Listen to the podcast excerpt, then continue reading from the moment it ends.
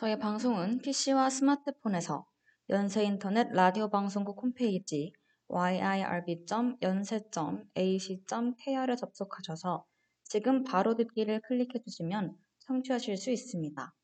또 사운드 클라우드와 팟빵, 팟캐스트에 YIRB를 검색하시면 저희 방송을 비롯해 다양한 열배 방송을 다시 들으실 수 있으니까요. 많은 관심 부탁드립니다. 저작권 문제로 다시 듣기에서 제공하지 못하는 음악의 경우 사운드 클라우드에 선곡표를 올려놓겠습니다. 더불어 이번 학기 사유의 방은 코로나 바이러스의 위험성을 인지해 비대면 방식으로 방송을 진행하고 있습니다. 안전하고 즐거운 방송을 위해 늘 노력하는 열비 되겠습니다. No, no, no, no. 그저 멍멍하니 있어 가끔씩 난 혼자 있고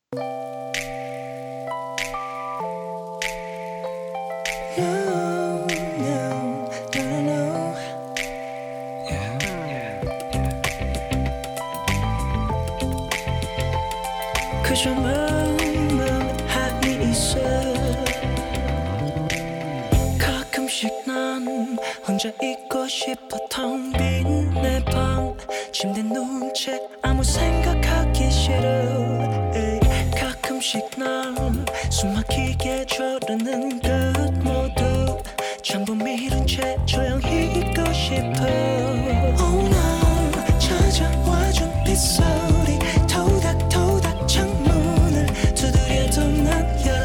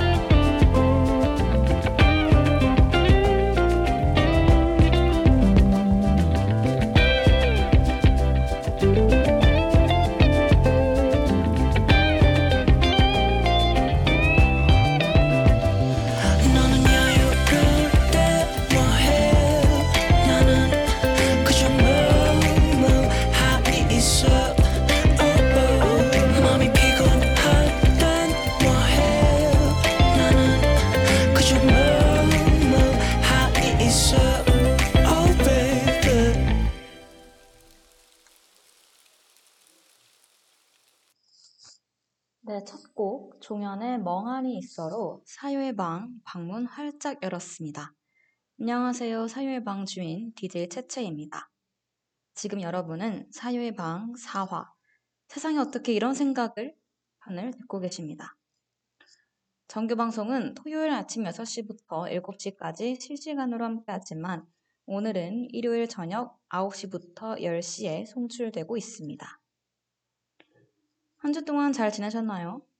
한 주가 아니고 2주네요. 제가 저번 방송을 자기소개서 작성 때문에 휴방을 했으니까 2주 있겠습니다. 2주겠습니다는 무슨 말이죠? 오랜만에 방송을 하는 거라 말이 조금 꼬이네요. 양해 부탁드립니다. 어쨌든 녹음을 하는 지금은 11월 27일 오후인데요. 갑자기 날씨가 추워졌습니다. 저도 외출 준비를 하면서 얇은 옷 여러 개를 껴입고 나왔는데요. 음, 두꺼운 옷 하나만 입고 나가는 것보다 여러 옷을 layered 하면은 훨씬 따뜻하다고 하지 않습니까? 그죠? 작년과는 달리 요즘은 제가 weight를 시작한지라 이게 근육이 붙어서인지 아니면은 살이 쪄서인지 잘 모르겠지만 어쨌든 작년에 입던 옷을 하나 둘씩 이렇게 꺼내 입는데 움직이, 움직이기가 조금 불편한 것 같더라고요. 조금 둔해진 것 같기도 하고 또 요즘 들어서 음, 어쩐지 아침마다 더 몸이 좀 찌뿌둥해지는 것 같아요. 제가 자세가 정말 안 좋거든요. 지금도 다리를 꼬다가 이거를 이 말씀을 드리면서 바로 이렇게 자세를 바로 했는데 하루 종일 제가 책상에 앉아 있기도 하고 코어 근육도 없어서 스트레칭을 자주 해주려고 하는 편입니다. 이 방송을 듣고 계신 청취자 여러분들도 지금 어깨랑 등 100% 굽어 계실 텐데 지금 바로 자세를 좀 고쳐 앉고 팔을 좀 쭉 펴보세요. 스트레칭을 좀 자주자주 해주셔야 하거든요. 그래야 이렇게 추운 겨울날에 근육도 안 놀라고 건강하게 살아갈 수 있습니다. 혹시 의자에 앉아 계시다면 의자 등받이를 한번 잡아보세요. 그리고 몸을 반대편으로 쭉 돌려요. 어우, 어떠세요? 저도 똑같이 하고 있는데 조금 시원하네요. 아이고. 네. 어쨌든 스트레칭은 음, 우리 몸, 신체만 해야 되는 건 아닙니다. 생각에도 유연성이 필요하잖아요. 좀 경직되고 딱딱한 생각보단 말랑말랑하고 폭넓은 사고가 우리의 하루에 좀 더 생기를 불어넣곤 합니다. 뭐, 그치만 사람 사는 건 다 비슷비슷하고 매일 쳇바퀴 같은 하루를 보내는 사람도 많겠죠. 그래서 이번 주는 조금 뻣뻣한 우리의 뇌에 약간의 기름칠을 해줄 흥미로운 생각거리들을 준비해 왔습니다. 뭐 엄청난 유보는 아니고요. 조금 음, 촉촉하다 정도로만 생각해 주시면 좋을 것 같습니다. 그러면 노래 한 곡 듣고 바로 소개할게요. 버벌진트의 기름 같은 걸 끼얹나.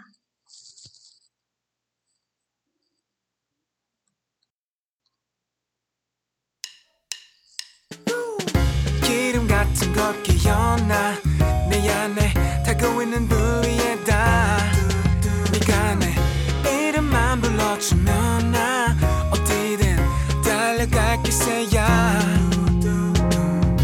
희한하게 너만 보면 한겨울 눈이 쌓인 것처럼 눈이 부셔. 나란히 걷다 보면 새콤한 사탕은 무른 듯짐이 고여. 말 한마디 없이 바라만 보는 것이 뭐가 웃긴지 웃음이 나. 막걸리 아저씨도 퇴근한 여섯 시 함께 건네려도 기분이 막 좁은 건 기름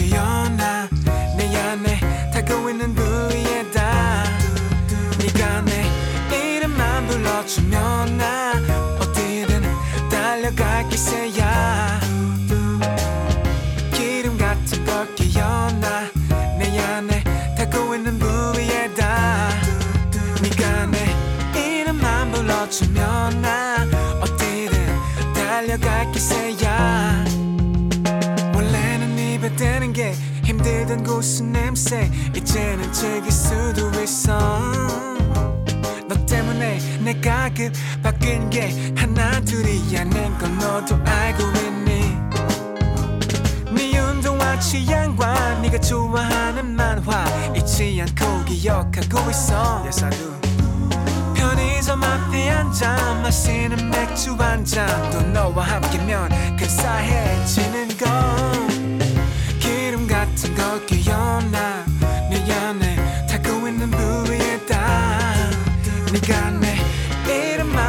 불러주면 나 어디든 Ladies and gentlemen, 달려갈 기세야 Benzino. 보고 또 보고 또 봐도 지겹지 않아. 예전에 만났던 여자 이름도 기억이 안 나. 너와 나란히 걸을 때면 난 시력이 나빠. 너가 흘겨본 여자도 전혀 귀엽지 않아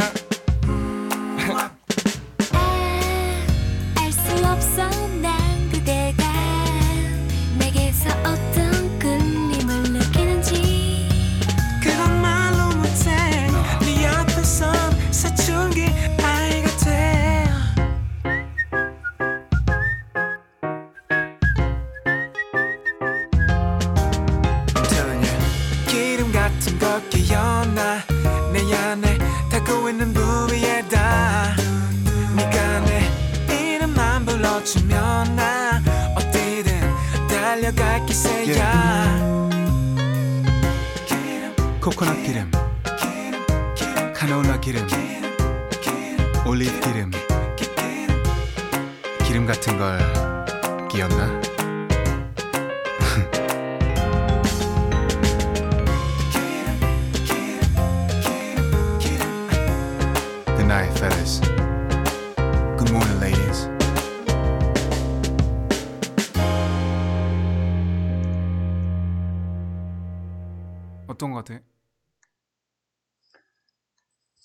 네, 버벌진트의 기름 같은 걸 끼얹나 듣고 오셨습니다.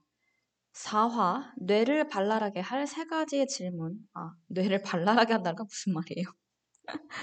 뇌를, 네, 뇌, 뇌를 말랑하게 할입니다. 대본 써놓고 웃겨가지고 정말 죄송해요. 뇌를 말랑하게 할 세 가지 질문 편. 오늘은 세 가지 질문을 준비했습니다. 아까 제가 4화 제목을 부대로 잘못 소개한 것 같은데요. 오늘 제목은 뇌를 말랑하게 할 세 가지 질문이고요. 부제는 세상에 어떻게 이런 생각을 네, 입니다. 그럼 첫 번째 질문거리 소개하겠습니다. 중앙일보 칼럼 준비했는데요. 가보도록 하죠. 어, 아시는 분들은 아시겠지만 저는 방송사 공채를 준비하고 있어요. 이게 방송사의 PD와 방송 기자, 뭐 신문 기자가 되려면 뭐 필기 시험을 논술과 작문으로 준비해야 하잖아요. 재밌는 어, 다른 사기업 준비 친구들과는 달리 어, 필기 준비가 상당히 재밌어요. 장점이자 단점이 어, 생각을 끊임없이 해 나가야 한다는 점이잖아요.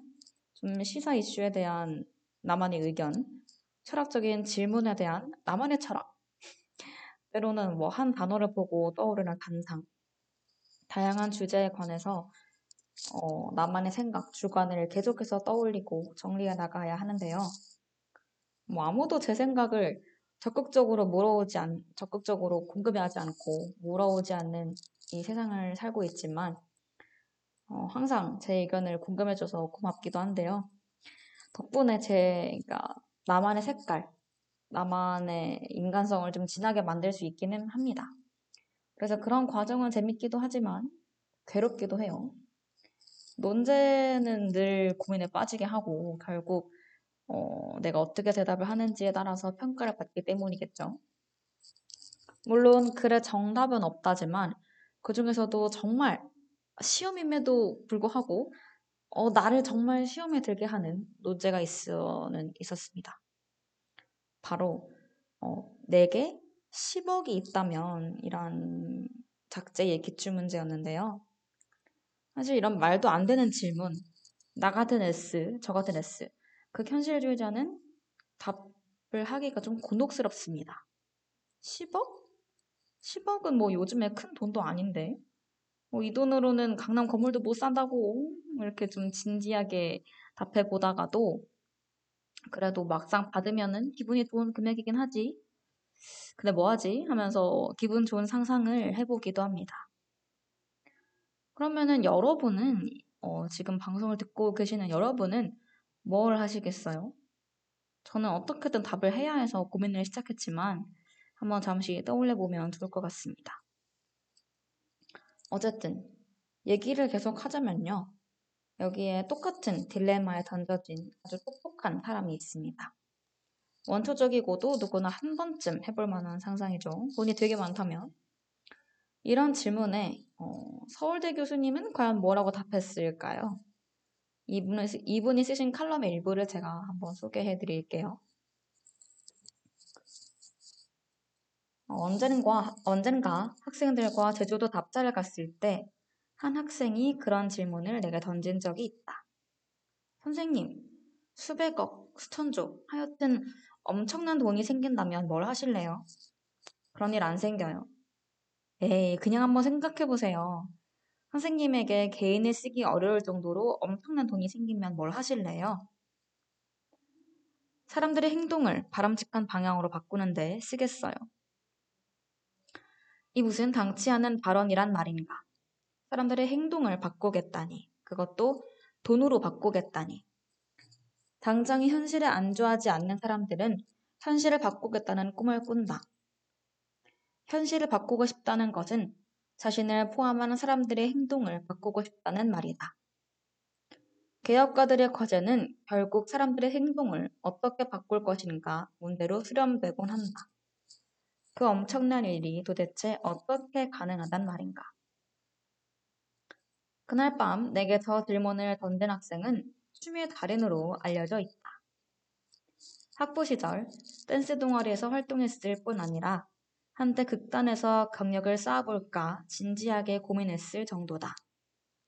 언젠가 종강 파티에서 멋진 춤사위를 보여주었다는 이야기를 전해 듣고 그 학생에게 청한 적이 있다.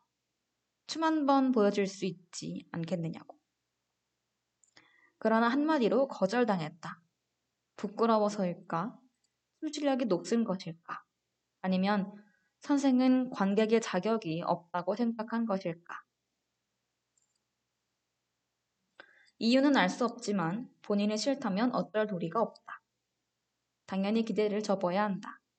만약 어떤 이유에선가 기어이 그 학생의 춤을 보고 싶다면 어떻게 해야 할까? 사람의 행동을 바꿀 방법은 강제, 계몽, 인센티브 중 하나다. 권력을 사용해서 특정 행동을 바- 억지로 하게 만드는 것이 강제다. 의식화를 통해서 특정 행동을 바람직하다고 여기게끔 하는 것이 계몽이다. 특정 행동을 부추기는 자극을 제공하는 것이 인센티브다. 자, 그럼 춤추라고 그 학생을 강제해 볼까? 그 학생에게 강제는 통하지 않는다. 좋은 말 할 때 나가서 춤추라고 위협한다고 해서 춤을 추겠는가? 웃기지 말라고 대꾸할 것이다. 설령 강제로 춤을 추게 한들 그 춤이 볼만하지도 않을 것이다. 강제가 불가능하다면 계몽을 시도해 볼까? 사람들 앞에서 춤을 추는 것이 인간의 도리라고 설득해 보는 거다. 댄스는 현대판 삼방 오륜에 속한다고 가스라이팅을 해보는 거다. 그런 윤리적 계몽을 한다고 해서 춤을 추겠는가? 어설픈 계몽에 넘어가지 않을 만큼 그는 충분히 총명하다. 강제와 계몽이 불가능한 이상 남은 방법은 인센티브 뿐이다. 예컨대 춤을 추면 1억 원을 주겠다고 해보는 거다. 그러면 추기 싫은 춤도 추는 것이 합리적이라고 판단할 가능성이 높다. 까짓 거 한 5분 춤추고 1억 원의 고액 출연료를 챙기는 거지 뭐. 이처럼 고액의 인센티브는 특정 행동을 하는 게 합리적이라고 여기게끔 한다. 그 학생은 꽤 합리적인 사람이니까. 이 방법은 통할 가능성이 있다. 다만 내가 돈이 없어서 시도를 못할 뿐.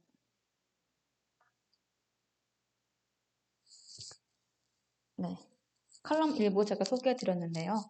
어, 특이하게 이런 좀 터무니없는 질문을 받고 그에 대한 답을 통해서 글쓴이, 그러니까 이 교수님은 한국 사회를 통찰합니다.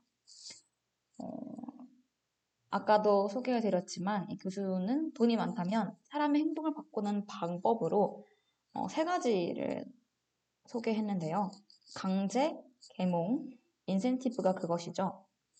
이렇게 좀 추상적인 단어를 본인 말의 프레임으로 대정하는 방법과 그 내용이 인상 깊었습니다.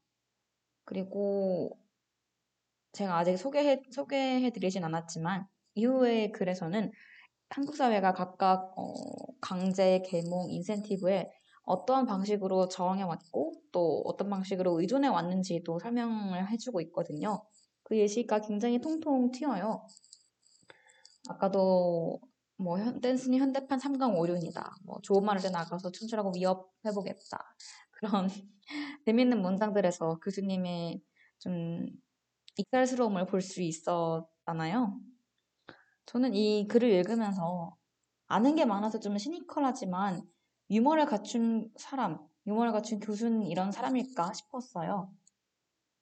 특히 이 글의 백미는 좀 마지막 문장인데 어, 한 A4 두 쪽 정도 되는 글을 끄덕끄덕 하면서 읽다가 아니 사실은 좀 그 통찰에 좀 감탄을 하면서 읽다가 아 진짜 하면서 나중에 마지막엔 좀 피식하면서 웃게 됐어요.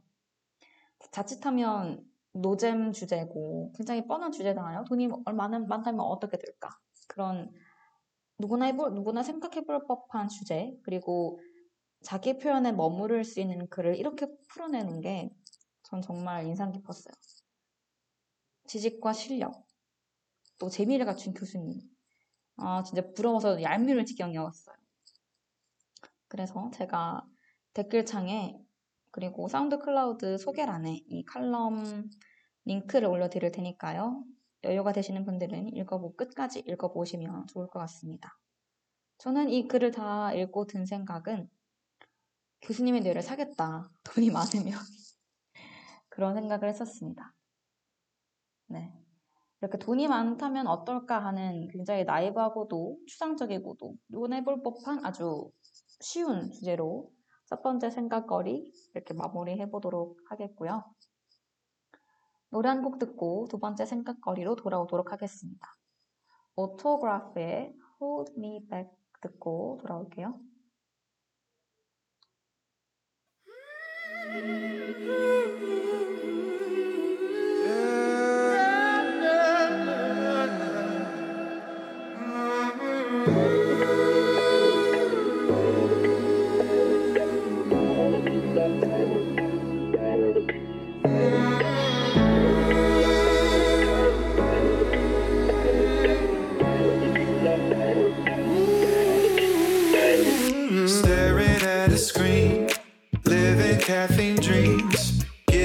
my two weeks. I don't meet your expectations. Marching plastic feet to the city's beat, where everyone I meet is looking for some inspiration. I don't need a rhyme or a reason. So let me run this down.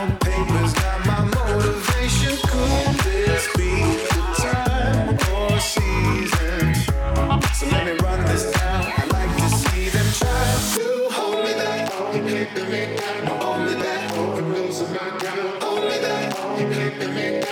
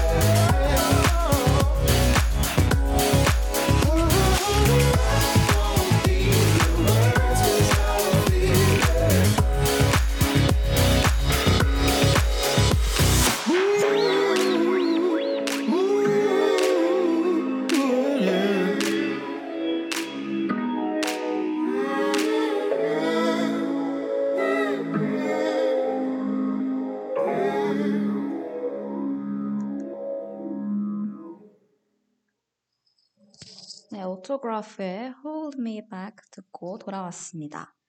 두 번째 생각거리, 두 번째 질문거리로 넘어가 보도록 할게요. 이번 재료는 책입니다. 어, 아이돌 멤버의 자작곡을 듣다 보면은 궁예질이라고 하죠. 예상을 하게 될 때가 있어요. 사랑 노래면은 어? 이거 본인 연애 경험을 쓴 거 아니야? 뭐 성장의 아픔이나 슬픔을 얘기하는 노래면 이거 본인 데뷔라 쓴 거 아니야? 하면서 괜히 지레 짐작을 하곤 하는데요. 뭐 사람이 꼭 보고 들은 것만 쓸 수 있는 것도 아니고 누군가의 노래처럼 아는 사람 얘기를 재구성할 수도 있는 건데 괜히 궁금해하는 까닭은요. 제가 아직 실화바탕 얘기밖에 쓰지 못해서입니다. 제가 부족해서죠. 그리고 저는 이런 제 모습이 썩 마음에 들진 않아요.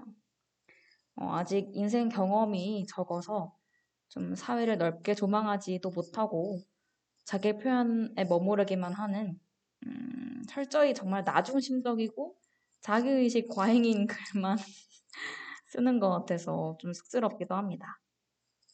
그래서 요즘 들어 좀 미천이 드러나는 자기 표현에 경계심을 많이 세우고 있거든요.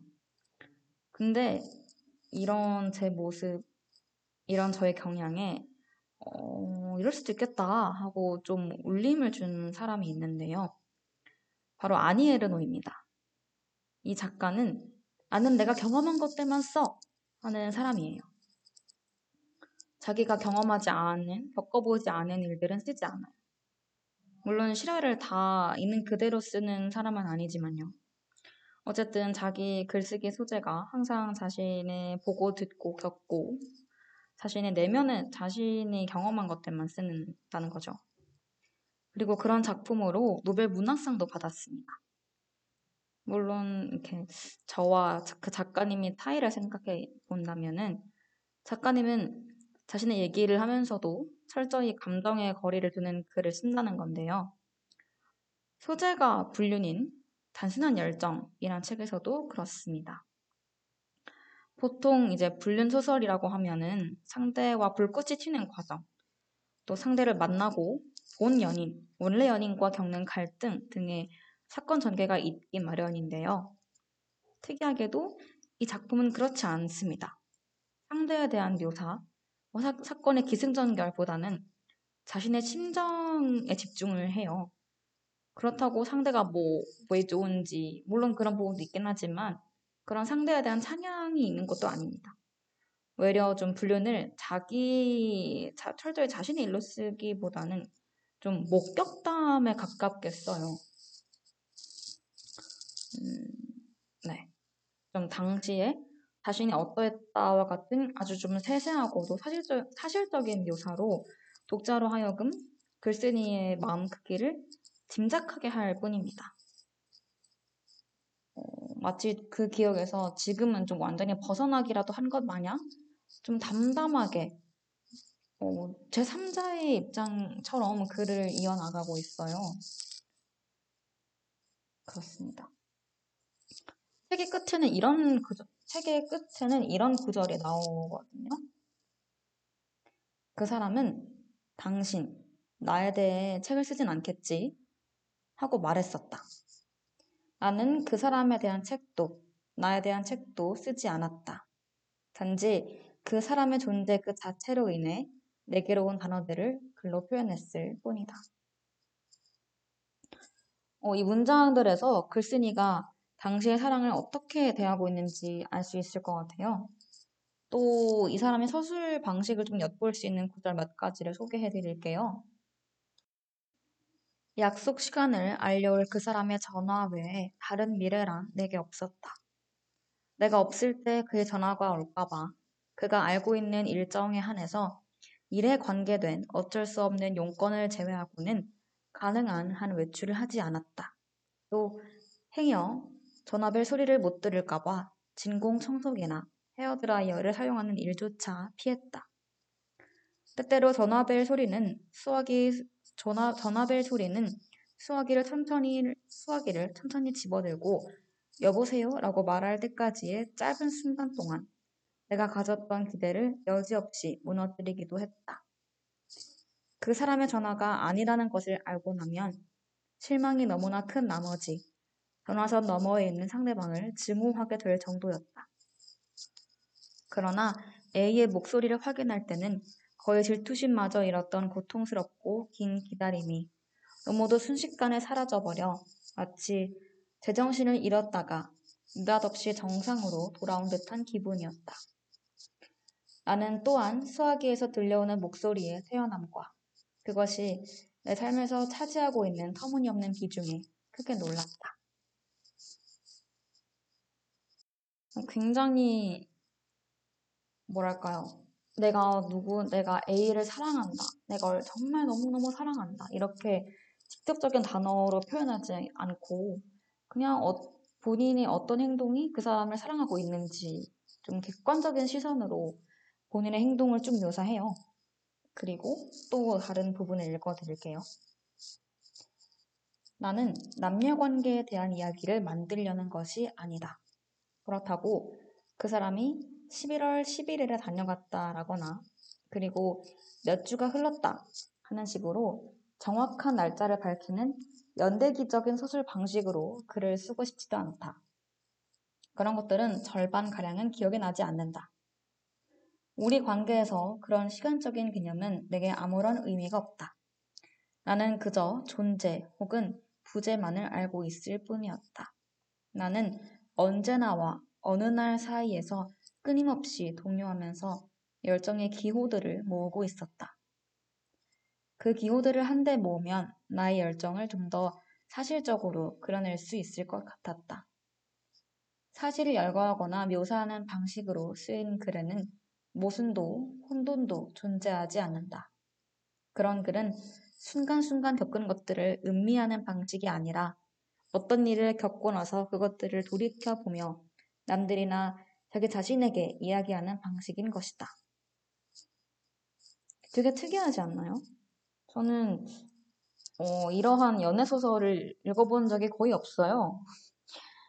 네, 그래서 저도 읽는 내내 저는 이, 이 단순, 단순한 열정이란 책을 이미 다 읽었거든요. 어, 읽는 내내 어, 연애 소설을 이렇게도 쓸 수 있구나. 어, 신기하다. 로맨스 장, 로맨스 작품인데도 이런 방식으로 서술을 할 수도 있구나 하면서 굉장히 음, 신기하고도 흥미로웠습니다. 어, 또 이 글의 제목이 단순한 열정이란 점도 인상 깊은데요. 그 사람을 하루 종일 기다리는 어, A로만 채워진 하루. 생활의 99%를 상대방으로 꿈 꾸린 하루를 뭐 어떻게 하면은 강렬하다거나 특별하다, 굉장하다 이런 부사어로 지칭하지 않고 오히려 단순하다라고 말할 수 있을까? 음, 심지어는 그걸 또 사랑이라고 정의하지 않고 열정이라고 압축할 수 있을까? 저는 여전히 책을 다 읽었음에도 불구하고 여전히 그 작가님의 마음이 다 헤아려지지 않았어요. 오히려 좀 그 정도의 10년에 닿아본 경험을 동경하는 편입니다. 그리고 읽으면서 제 삶에도 그런 단순한 열정이 드리워진 순간이 있었는지 고민을 했는데요. 그래서 이렇게 두 번째 생각 재료 마무리하면서 음, 질문을 드리고 싶어요. 여러분도 이렇게 단순한 열정, 뭐 사랑이라고 하든 뭐 애정이라고 하든 열정이라고 하든 뭐 집착 상- 다 상관없어요. 그런 단순한 열정이 여러분의 삶에도 있었는지 혹은 지금도 그런 열정을 실천해 가고 있는지 궁금합니다. 그러면 두 번째 생각 마무리하면서 노래 한 곡 듣고 돌아올게요. 샤이니의 You Need Me 듣고 돌아오겠습니다.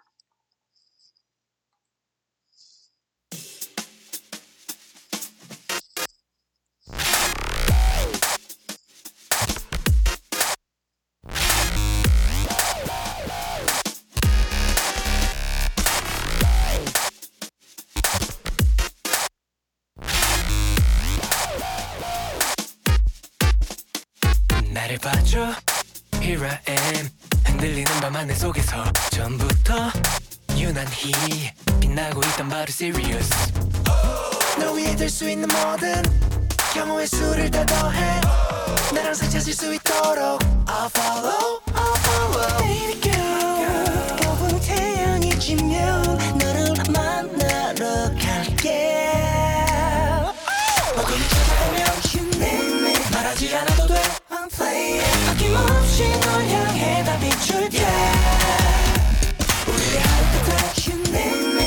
시작이 돼. Just feel it. 네 눈이 말해줘 그대로 전부 느낄 때. You need me. 어둠 속을 속속히 너로 비춰. 흐르는 흰 물결을 난 미쳐. 다른 그림자를 밟아. 이젠 닮아 버린 우린 온통 사나워져. 널 위해 될수 있는 모든 경우의 수를 다 더해. 날 항상 찾을 수 있도록. I follow I follow. Baby girl 더 이상 슬프지 않게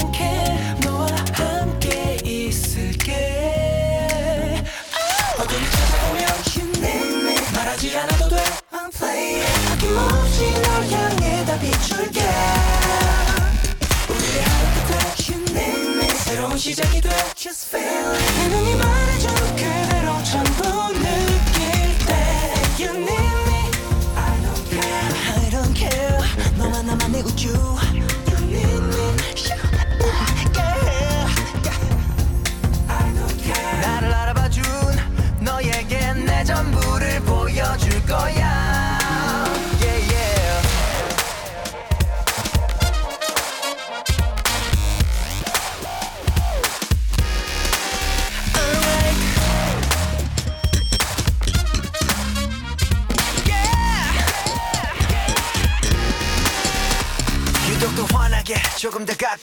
너만은 유일하게 날 잡아당기는데 항상 같은 곳에 살고 있어. 언제나 네 꿈속에 네 맘속에 유독 더 환하게 조금 더 가깝게 너만이 유일하게 나만을 잡아당기는데 항상 같은 곳에 난 살고 있어. 언제나 네 꿈속에 네 맘속에. Baby girl 더 이상 헤매지 않게 너를 데려가 줄게. 어둠이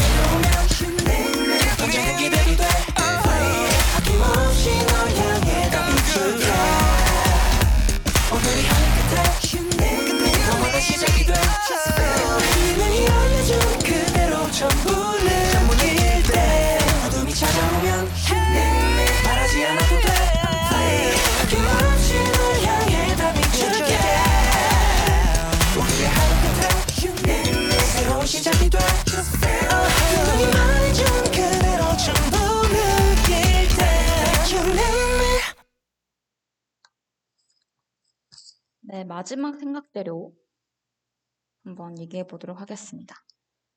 음, 지금은 잠시 잦아들었지만요. 한때는 공정이 우리 사회의 큰 키워드였던 적이 있습니다. 기회는 공평하게, 과정은 공정하게, 결과는 정의로울 것이다. 다들 들어보셨겠죠? 굉장히 유행하던 이제는 좀 밈처럼 된 문장이니까요. 이렇게 좀 한 차례 공정 논란이 지나가고 나서 저도 중앙일보의 한 칼럼을 접했는데요. 바로 인공지능에 공정성 점수를 매긴다면입니다. 음, 여러분은 공정한 사람인가요? 아마도 누구나 자신이 공정하다고 여길 것 같아요. 음, 그러면 질문을 좀 바꿔볼게요. 내가 얼마나 공정한지 점수를 매길 수 있을까요? 그러니까 뭐 나는 90점 정도 공정한 사람입니다. 아니면 뭐 한 43점 정도 공정한 사람입니다. 이렇게 말입니다. 물론 답하기가 좀 어렵겠죠. 당장 공정성을 점수로 매길 수 있는 것인지부터 의문이 듭니다. 공정성의 점수를 매기기 어려운 이유는요. 아마도 사람마다 공정성을 정하는 기준이 다르기 때문일 것 같아요. 똑같은 행동을 두고도 사람마다 평가가 갈리잖아요. 그런데도 좀 한 가지 척도를 들이대서 누가 얼마나 공정한지 수치화하는 게 좀 불가능한 일처럼 여겨지기도 합니다. 그러면 인공지능은 어떠할까요? 어떤 인공지능이 공정한지 판단할 수 있을까요? 그리고 그 인공지능이 얼마나 공정한지 점수를 매길 수 있을까요? 어, 이까지 좀 들으시면 굉장히 현학적이고 어, 이런, 이론적인 질문이다 하고 들릴 수도 있지만요. 사실은 좀 실무상으로도 무척 중요한 문제예요. 음, 예를 들어서 어, 금융기관, 금융기관이 신용도를 평가하는 인공지능을 도입하려고 해요. 그러면은 그 인공지능이 공정한지 평가할 방법이 있어야겠잖아요. 그리고 또 더욱이 인공지능의 공정성이 점차 개선되고 있는지 확인을 해야겠죠. 그러려면은 수치화할 필요도 있고요. 근데 이제 문제는 공정성과 같이 모호한 개념에 점수를 매기는 일이 그렇게 만만치 않다는 점입니다. 음, 그렇겠죠. 그리고 또 비록 어떤 개념이 좀 지나치게 추상적이거나 주관적이어서 특정하기가 어렵다고 해도 비슷하게라도 추정해야 하는 경우는 많긴 합니다. 어, 다들 들어, 다들 한 번쯤은 들어보셨을지도 몰라요. 개천용 지수 아세요? 개천용 지수? 좀 기회의 불평등의 척도를 재는 지수인데요. 뭐, 지수의 제목처럼 우리 사회에서 개천에서 용이 나오는 것이 얼마나 어려운지를 측정합니다. 그리고 또 사람이 얼마나 행복한지는 재기가 어렵지만 그래도 여러 심리학자든 행복을 연구하죠. 그리고 여러 기준을 이용해서 점수를 매기기도 하고요. 음. 그, 그러니까 또 마찬가지로 인공지능 연구자들은 인공지능이 얼마나 공정한지 측정하는 지표를 열심히 개발해 왔고 이미 활용되고 있기도 합니다. 근데 이제 또 정답이 없으면 더 어렵죠. 어, 예를 들어서 좀 챗봇 같은 대화 인공지능은 특히 그런데요. 예를 들어서 좀 여러 인간 평가자들을 뽑아서 인공지능이랑 여러 다양한 대화를 나누고 점수를 매기도록 할 수도 있지만 그러면은 비용이나 시간이 굉장히 많이 들고 이게 어, 적절한 대화인지 부적절한 대화인지 좀 객관화하기 어렵다는 문제도 있습니다. 그래서 대화 인공지능의 공정성은 평가하기가 쉽지가 않죠. 그리고 또 여기서 또 재미있는 지점이 하나 더 있는데요. 사실은 인공지능의 공정성 점수를 매기는 문제에 있어서 가장 큰 어려움이 어쨌든 우리 세상이 완벽하지 못하다는 점입니다. 어, 인공지능은 배울 때 인공지능이 deep learning 혹시 아시는지 모르겠어요. 한 번 데이터, 학습 데이터를 넣어주면은 인공지능이 그거, 그 데이터를 바탕으로 스스로 학습을 해요. 근데 이제 그 학, 이 모데이터, 학습 데이터에 뭘 넣어줄지가 또 재밌는 지점이거든요. 이 학습 데이터가 사실 이미 불공정하고 불평등하고 또 부정의한 세상에 반영되어 있다는 게 좀 문제 중 하나입니다. 불공정한 학습 데이터로 인공지능이 학습을 하면은 어쨌든 공부를 한 재료가 불공정인데 어떻게 공정할 것을 기대할 수 있니? 이런 좀 재밌는 생각할 지점이 생긴다는 거죠. 그래서 좀 두 가지 상반된 지점이 나, 주장이 나옵니다. 첫 번째로 어떤 사람들은 아, 우리가 사는 세상이 좀 공정하지 못해도 인공지능에는 마치 세상이 아름다운 것처럼 가르쳐야 한다고 주장하기도 하고요. 좀 그래야 인공지능이 공정한 판단을 내릴 수 있다고 할 수도 있겠습니다. 반대로 아니다. 인공지능에는 우리가 사는 세상 그대로를 가르쳐야 한다고 주장하는 사람도 있어요. 실제 세계와는 다른 내용을 학습시키면은 오히려 인공지능의 정확성이 떨어지기 때문이다. 이렇게 근거를 드는 거죠. 어, 두 지점 모두 일리가 있다고 생각해요, 저는. 어, 인공지능 학습 데이터가 편향된, 편향돼서는 당연히 안 되겠지만, 편향을 고치기 위해서 인공지능의 정확성을 크게 훼손시켜서도 안 되겠죠? 좀 적절한 균형점을 찾아 나가는 게 관건이겠습니다. 음. 근데 칼럼에서는 이러한 지점이 이렇게 인공지능에서 공정성을 가르치는 문제가 아이를 키우는 부모들이 흔히 겪는 고민이랑 비슷하다고 말하고 있어요. 좀 부모는, 부모도 아이를 가르칠 때 좀 세상의 추악한 모습을 감추고 싶어 하잖아요. 좀 너는 좋은 것만 보고 자라나 이렇게. 근데 또 다른 한편으로는 어, 불편한 진실을 그대로 보여주는 게 때로는 필요하기도 할 때가 있어요. 여러분은 어떻게 하시겠어요? 여러분이 어, 인공지능을 다루지 않을 수도 있겠지만 뭐 언젠가는 누굴 가르쳐야 할 때가 있고 또 본인 스스로도 이런 고민을 해야 할 때가 있잖아요.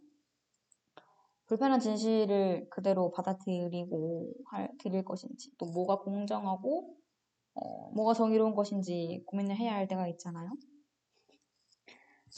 한번 생각해 보시면 좋을 것 같아요. 저도 이 칼럼을 읽고 나서는 아 그래도 세상에 세상은 어차피 불공정하니까 처음부터 불공정한 데이터를 넣어줘야 하지 않을까 생각은 했지만 경제학도 친구와 대화를 하면서 조금 생각이 바뀌었어요. 어쨌든 인공지능은 어, 인공지능은 사람이 하지 못하는 그런 딱딱 떨어지는 일을 해주기 때문에 인공지능만이 할 수 있는 객관성과 정확성이 있잖아요. 인간이 있기 때문에 담, 담보할 수 있는 인간성이 있고 인간은 인간의 역할이 있고 인공지능은 인공지능의 역할이 있다. 네, 그래서 인공지능한테만이라도 정확한 세상, 좀 정의로운 이상향을 넣어놔야 하지 않을까 하고 생각했어요. 여러분은 어떻게 생각하세요? 여러분은 바로 여러분은 공정한 사람인가요? 그리고 여러분이 인공지능의 공정성 점수를 매긴다면 어떻게 매기겠어요? 어떤 데이터, 어떤 인공지능에게 어떤 세상을 보여주시겠나요? 정말 아무것도 모르는 아이한테 세상은 어떤 곳이라고 가르쳐 주고 싶으세요? 세 번째 눈을 가졌다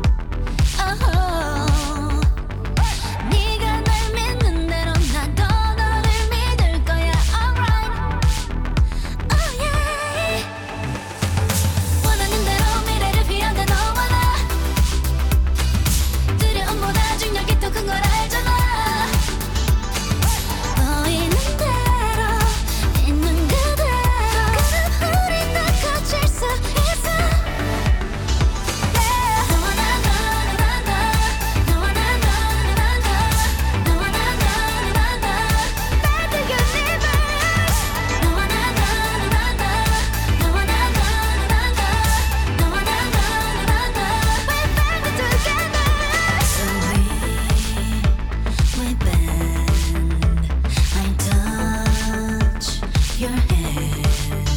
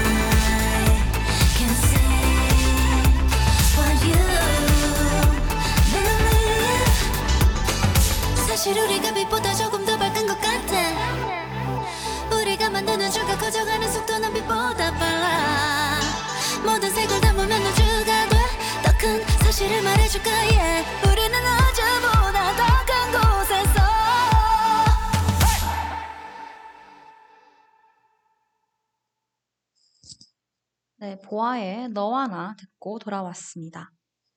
오늘 제가 드린 질문들 어땠나요? 음, 잠깐 복습해 볼까요? 첫 번째, 내게 돈이 많다면? 중앙일보, 네, 김영민의 생각의 공화국, 내게 돈이 많다면이라는 칼럼으로 생각해 봤습니다.